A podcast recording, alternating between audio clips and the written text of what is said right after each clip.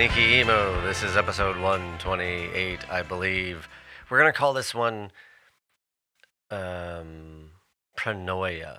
Pronoia? Yeah, let's call it that one. Uh, welcome to Sneaky Emu, a place where we're going to discover the wonders of the world, the beauty of God that are ever before us, that sometimes we occasionally overlook and fail to see. Uh, how's it going? I miss you. I miss you. I hope you're doing well. I hope that things are uh, trending in your favor. and actually, you know what? If not, if not, if things are working against you currently, or you're maybe not in a great place, um, I'm glad you're here because that's kind of what I want to talk about. Yeah, I want to talk about kind of reframing or reshaping our approach to some of the difficulties of life. So that's what we're going to call this pronoia. Now, if you don't know what pronoia, mom, by the way, thanks, thanks for listening. Thanks for listening. You're you're a gem. You're a treasure. Hey, I do need to give a shout out to my parents, um, the wonderful and lovely Scott and Rhonda Kane. Uh, they celebrated their 49th wedding anniversary uh, this past week, two weeks ago, something like that, and uh, that's a big deal. 49 years. 49 years of um, waking up to the same morning breath every day. oh, yeah, that's great. Uh, good for them. Thank you. Thank you for setting an example for us. Um, okay, so now back back to the things at hand. Uh, pronoia. Do you know what this is? It's it's a, it's a word I've recently just come across. It's not a new word. It's just new to me. So maybe you know what it is and you're way ahead of the game. I do not know what it is. Now, before I tell you what it is, uh, we need to do some sort of a little bit of like back work, a little bit of digging here, okay? So, um, I want I want to start with uh, the Gospel of Mark. now, if if you're um, if you go to the church and you've been following along with the sermon series we're doing, really good series uh, that we're calling that we've called Mountains and Seas and Gardens and Roads, and basically what it is is the early Christians they didn't understand the four gospels the way that we typically read and understand them right? We typically think that the gospels are like four different stories four different ways to tell the same story. But the early christians would have understood that these four gospels are actually four different texts written to four separate groups of people dealing with four unique set of sets of historical circumstances. and so when they were arranged, when they were finally all written and put together, they were put together in an order that actually is quite beneficial. Because if you think about it, the book of Mark was the earliest gospel that was written that that we know of, somewhere in the mid 60s CE. And so, but in the order, we see Matthew, Mark, even though Matthew would have been written after Mark. So obviously they're not doing like a timeline order here. They're up to something different. Now, what they would have done is they would have arranged these uh, gospels in the in in a particular order to help us out. Okay, so here's what I mean. Each gospel was written to deal with and answer a particular question for a particular group of people. So Matthew is writing to uh, the the, the Messianic Jews that have fled to Antioch after the destruction of the temple in 70 CE. And he's dealing with the question of how do we face change. And the metaphor for the Gospel of Matthew is the mountain. Like it's climbing the mountain, it's a tough go. Then you get into the Gospel of Mark. Mark is writing to the Messianic Jews in Rome who have, who are, have just gone through the great fire of uh, Emperor Nero and are facing great persecution. And he's dealing with how do we face, uh, how do we move through suffering. Uh, John comes next John deals with how do we receive joy, and then Luke deals with how do we mature in service. Now, if you've been following along at church, uh, this is not going to be a repeat. So this is not recycled material. This is just the setup. Okay, so don't shut it. Don't you dare shut me off. I will come for you. I will find you. Okay, so we've been going through the Gospel of Mark and how do we deal with suffering. And there's a lot of stuff to like process and deal with uh, in that book. But essentially, most everything that Mark is dealing with is how do we move through suffering. And so there's this incredible story in Mark chapter 4 where You may be familiar with it, where Jesus calms the stormy seas. Right, the disciples and Jesus are on the boat. Um, they go out at night to cross the to cross the, the Sea of Galilee. The storm rises up. The disciples freak out. Um, like they like they think they're gonna die. Jesus is taking a nap in the boat because like he's at peace. They wake Jesus up. Hey, do you think do you want us to die? Can't you do something? Jesus gets up. He calms the storm. Everything's fine. And then he says like, "What were you so afraid of? Why do you have so like do you, do you have so little faith in in what's happening?"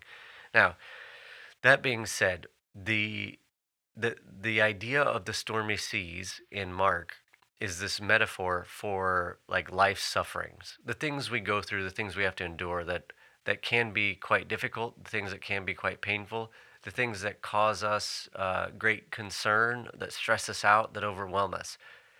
Um, now, the thing about the difficulty in this moment, and and kind of this is the message of Mark's gospel, is that so much of going through difficulty is learning uh, how to like how to be patient in it. And this is not our natural this is not our natural desire is it?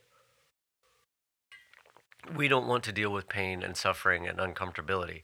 But the reality is when you look at this like this fourfold path of the of the gospel pattern it the suffering is actually the thing that develops us and helps us to grow.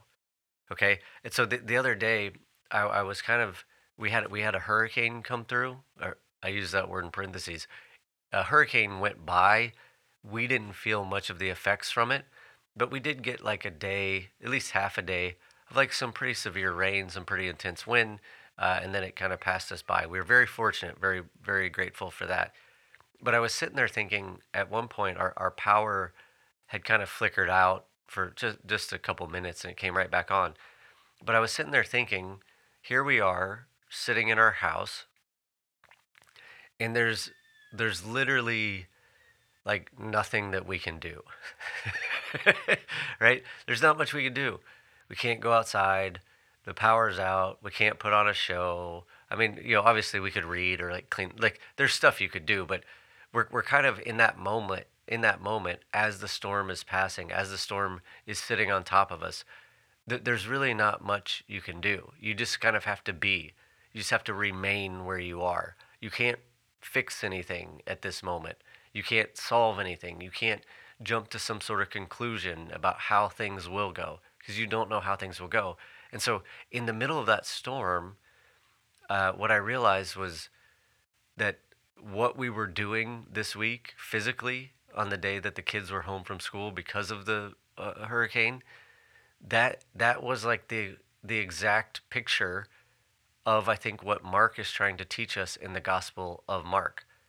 That in in the middle of the storm when you're in the stormy seas when you're trapped on this tiny little boat and the storm is raging all around you the only thing you can really do is just be right? And and and this is where this is where it gets a bit tricky because it's tough. It's tough for us to do that, isn't it? Because we, we want to bring this difficulty that we're going through to an end. We, we don't see it as an opportunity for growth. We don't see it as the potential for something new to happen. All we see is the hurt and the pain and the suffering that we're dealing with. We, we're looking, simply looking at our problems from like this face value sort of thing but there's not much that you can really do. And and this is where this is actually where the kind of the growth comes in. This is where we learn to like trust. This is where we learn to to to exist, to be. Um, my my kids and I were watching uh, 42. Do you know that movie? Uh, it's the Jackie Robinson movie with Chadwick Boswick. Bos, Boswick, may he rest in peace. You know, Black Panther, Wakanda. It's that guy. Um, 42. It's a really really good movie. I love that movie. Um, but there's a scene early on. There's a scene early on when, like, at the beginning of the movie, where the owner of the Brooklyn Dodgers, uh, I forget his first name, Mr. Rickey, Mr. Rickey is looking for a a Negro player that he wants to bring into the white uh, Major League Baseball, and so he's looking for people, and he finds Jackie Robinson, and and like when they have this first meeting, Jackie's standing in his office, and Mr. Rickey starts questioning him, like, you know, people people aren't going to like this. What are you gonna do when they start um, hurling insults at you? What are you gonna do when they start, you know, sending death threats? When when they start teasing and picking? When they start, you know, calling you boy and all sorts of other, um, you know, terms that I'm not gonna say. Uh, what what are you gonna do in the face of all that? Like, and, and so Jackie Robinson says, uh, essentially, like, what you you don't want you don't want me to fight back. You don't want me to stand up for myself. And and Mr. Rickey has this great line that I think is exactly sometimes what we need to hear in the middle of the storms. When Jackie says, "You don't want me to fight back," and and Mr. Rickey says, "No, no, no." He says, "I want you have to have the courage to not fight. I want you to have the courage to not fight." Yeah, because no matter what Jackie does in in a in a tense situation, it's always going to be his fault. Right? So I was thinking about this in light of this whole conversation about dealing with the storms and the difficulties of life, and and this example that we see uh, throughout the Gospel of Mark, is that when you look at Jesus on the cross, the Passion story of Jesus in Mark, Jesus isn't he isn't fighting back he's accepting, he's surrendering to the difficulty and the pain because he knows that on the other side of his death, there will be life. On the other side of the death of self, there will be life. And so sometimes, as difficult and as ridiculous as it may seem, we have to have the courage to not fight back. No, I'm not talking about obviously like like letting people walk all over you for for no utter reason. I'm saying when you're in the difficulty of of of a storm, when like things are are really bad, have the courage to remain. Have the courage to not uh, jump to a conclusion, to solve it immediately, because it may be that that difficulty right there is the very thing that's like helping you to grow right and if you think about through your life think about the, the things that you've been through about where you are now we, we've all gone through some things. We've all faced uncertainties. We've all faced insecurities and doubts and dread and and worries. But also as you've gone through that, you have made it to the other side. You've made it to the other side or else you wouldn't be here to talk about it. You've made it through the other side and along the way you have learned some lessons. You have learned some things. You have grown. You have hopefully matured. Well, I hope you've learned some lessons. If not, you're missing out. if not, you're wasting the pain. And, and and so what we see through the Gospel of Mark is that all along the way, like there's this there's this great story um, when you look at uh, like Peter is, is one of like the the other main characters in the Gospel of Mark, and what you see in the life of Peter is that he fails a lot. He fails a lot. In fact, there's one of the one of the times where uh, Jesus tells Peter, "You'll deny me uh, three times before the rooster crows twice." Mark is the only guy that that highlights the rooster crowing twice. Why is this significant? Well, it's significant because as he's like Jesus is being take arrested and put on trial and taken to the cross, Peter gets identified as being one of his followers. And so this thing starts to happen where he denies he denies Jesus. Not once, not twice, but three times. Mark writes that Peter uh, that Jesus says you will deny me 3 times before the rooster crows twice. Now think about this.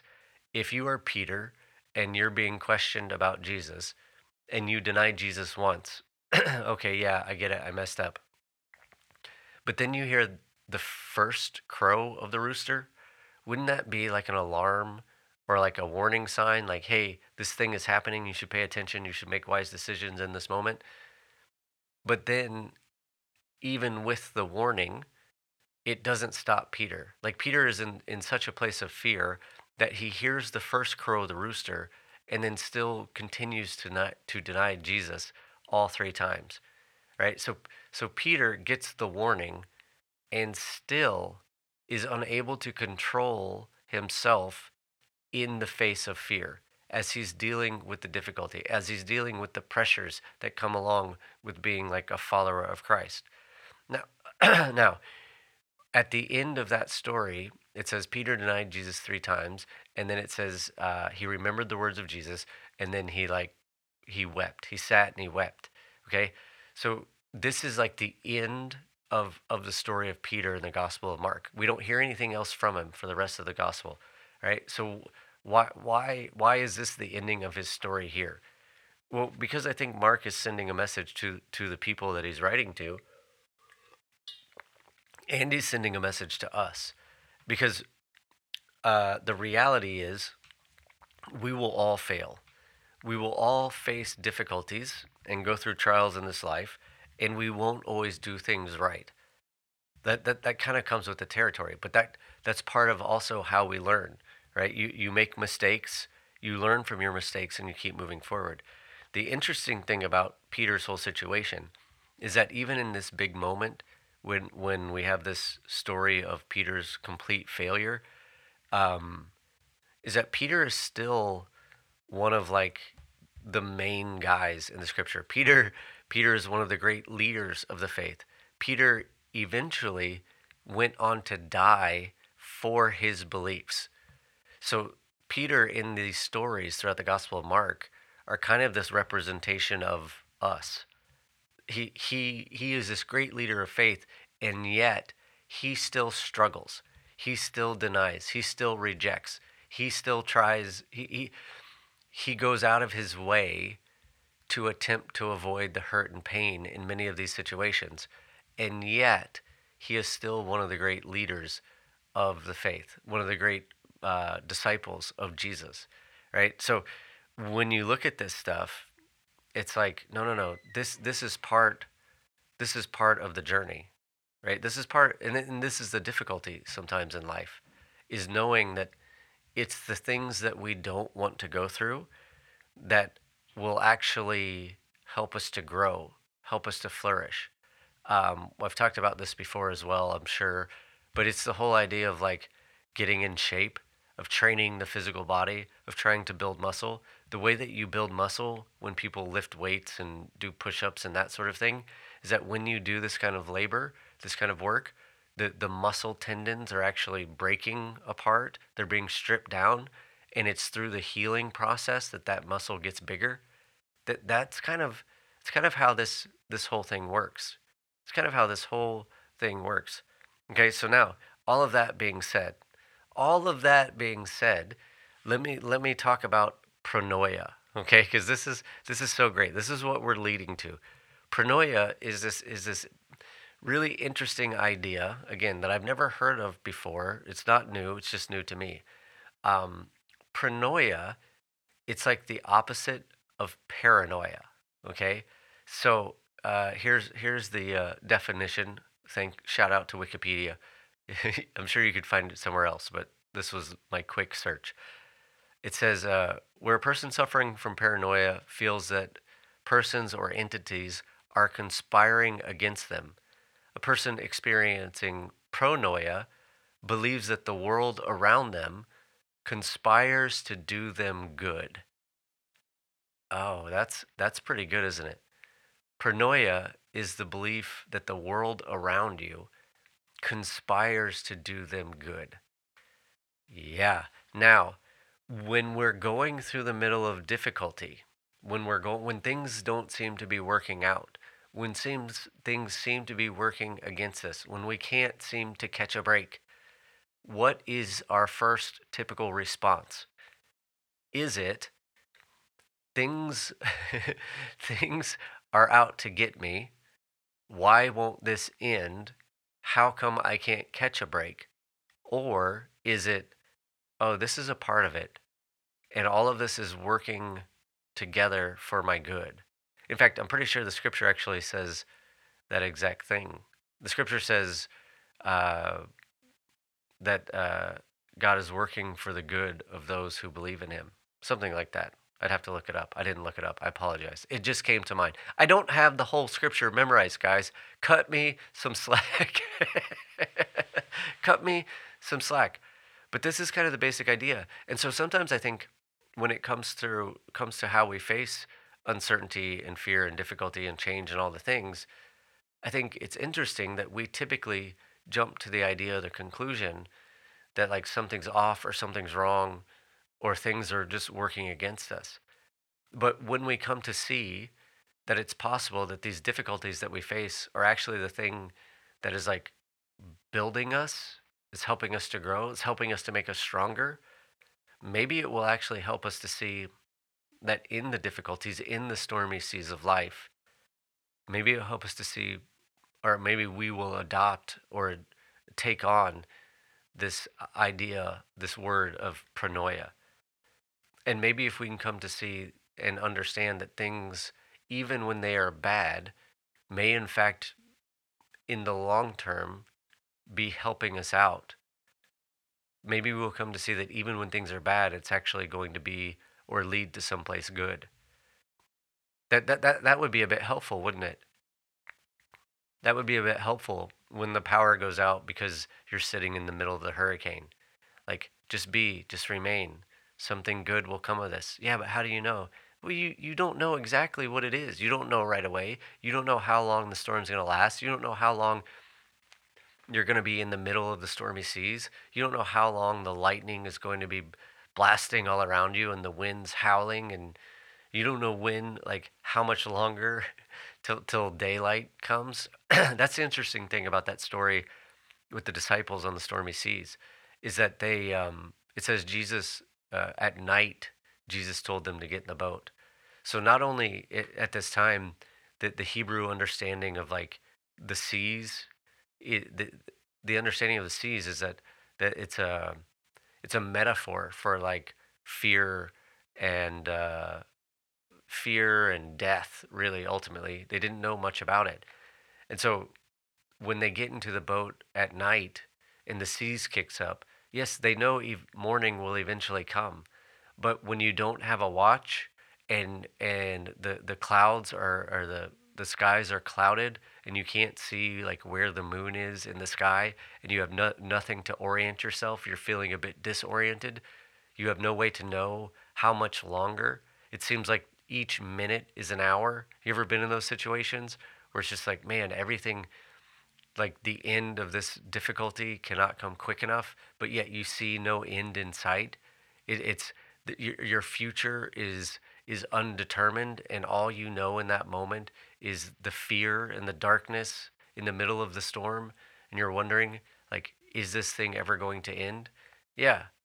Yeah it will come to an end but it seems like it's going to take forever it seems like it's going to take forever and so if we could come to see if we could come to live through the mindset of pronoia that these things are working for the good, it may help us to believe as we go through it that even though we don't know how long this will last, that eventually it will come to an end and ultimately it will be something that will be beneficial to us. Maybe it's maybe it's a bit of training, maybe it's a bit of teaching, maybe it's a bit of learning. And the more that we can the more that we go through the storms and the more that we get to the other side, we make it through, the more we make it through that storm, like the the more confidence we have for the next one we face right? Like that's the thing. You've made it this far. That that that's an interesting phrase i think we would do well to keep in mind to just tuck it away into your pocket when you find yourself wrestling when you find yourself struggling yeah but i've made it this far right there there were things in your not so distant past that you were really really worried and worked up about there were things that you didn't know how you would make it through it there were things that you got got really bothered by, really stressed out about, really fearful of, wondering how you would make it through. And guess what? You did. You made it. And you're still here. Right? Like maybe keep that in mind. Maybe maybe get that tattooed on your forearm or forehead so you could look at it in the mirror. That'd be weird, but on your forehead like I've made it this far. I've made it this far. Yeah, yeah, yeah and you will. You will continue to make it, and you will learn and you will grow from that difficulty. So if I maintain a mindset of pronoia, then I'm going to believe that the world around me conspires to do me good. I'm going to live with the belief that even in this difficulty, something good will come of it. And that gives me the confidence and the hope and the comfort to know that as I am facing these difficulties, that in the end, as I move forward, this is actually ultimately something that will be beneficial to, for me. Right? Imagine if you could like live with this continually, to live with this mindset. This is why I really like this word that the world around me is conspiring to do good. Did I say that right? That the world around them conspires to do them good. Like, what if we could actually come to the belief that this whole thing is tilted in your favor, even when it feels like it's not? What if we could come to see and live with the idea that that the universe, that God has created this thing in such a way that I can't really lose. Even though it may feel like it some days, but what if what if I came to actually believe that? Don't you think that that would help you in an, an immense amount as you move through the stormy seas of life? Yeah, it's conspiring to do you good. Yeah, but it sure doesn't feel like it. Yeah, yeah, yeah, but hang in there. Have the courage to hang in there. Have the courage to remain. Have the courage to sit in the middle of the storm and just be and to trust that something in this is something in this will bring some good for you. Will bring some good to you. Right? When you when you when you look at the story of creation, what you see is that everything that God created, uh, He gave the ability to create more of itself. What you see in the story of creation is the creator creating creation with the ability to create, right? And when you look at like in Romans chapter one, I believe it talks about how like like uh, like the nature and character of God is put on display through what we see. So the nature and character of God is put on display through God's creation, which is to say that if creation is able to create and produce more of itself, if creation is like generous, it, it's generous with itself, then to me that speaks to the generosity, the benevolence and generosity of God. Like we live in a benevolent and generous universe. And if I understand that that is like the starting point of the scripture, this is how the scripture talks about this whole thing got started. It starts from a place of love and generosity and benevolence. So if I understand that, then of course the whole thing is working, is conspiring to do me good. Because that's how this whole thing works. The whole thing is tilted in your favor. Right? And and what a beautiful way to to what a beautiful lens through which we can view the world and everything that we're facing. So that when I do find myself in the stormy seas, I may come to see that, oh, this this there may be there, there's something here for me there's something here for me. I think we've actually used that line before, like like as as a, like a mantra or just a thought to keep with us. There's something here for me. There's something in this for me. Right? The stuff that we face that we endure is not pointless. It is not useless. It doesn't mean it's not painful. It just means that there's something that you will gain, something that you will learn, something that you will find either in the middle of a difficulty or just on the other side of it that will bring something to your life, bring something to your being that will help you to grow and mature as you move forward in this life so that the next time you come into the stormy seas, like you, you might have a better handle on it, a better grip on it. You've made it this far. The whole thing is working for you. It's all tilted in your favor. Pronoia. It's all conspiring to do you good. Huh. It's almost like if we could understand that, man, that would that that would really do something for us, wouldn't it? I don't have it figured out yet. I don't have it all figured out. And and like you, I assume I struggle when things seem to be not going in my direction, when things seem to be working against me. But I'm working on it. And I and I want to live from this place of pronoia. I, I want to see things, see the things that everyone else seems as negative as something that's actually beneficial to my overall growth. Yeah. Yeah. So let's let's call it there for a day. Pronoia, such a good word. Such a great word. Maybe write that down. Maybe take it with you. The world around you conspires to do you good. Yeah. Now, uh, let's just call it there. Let's call it a day there. Let's call it a day there. Thank you guys so much for being here. Mom, thanks for listening. This has been the Sneaky Emu, place where we want to discover the wonders of the world, the beauty of God that are ever before us that sometimes we fail to see and overlook. Uh, in this kind of a perfect example of, of that, by the way, that we often get caught up in thinking that the bad things are just bad. But maybe the God who is ever before us is using the thing that we think is bad to help us grow. He's using it for the good. Yeah. All right. I'm sending you all the love in your general direction. God bless. We'll talk to you later. We're here to of the church and state. We're here to drink beer. We're here to kill.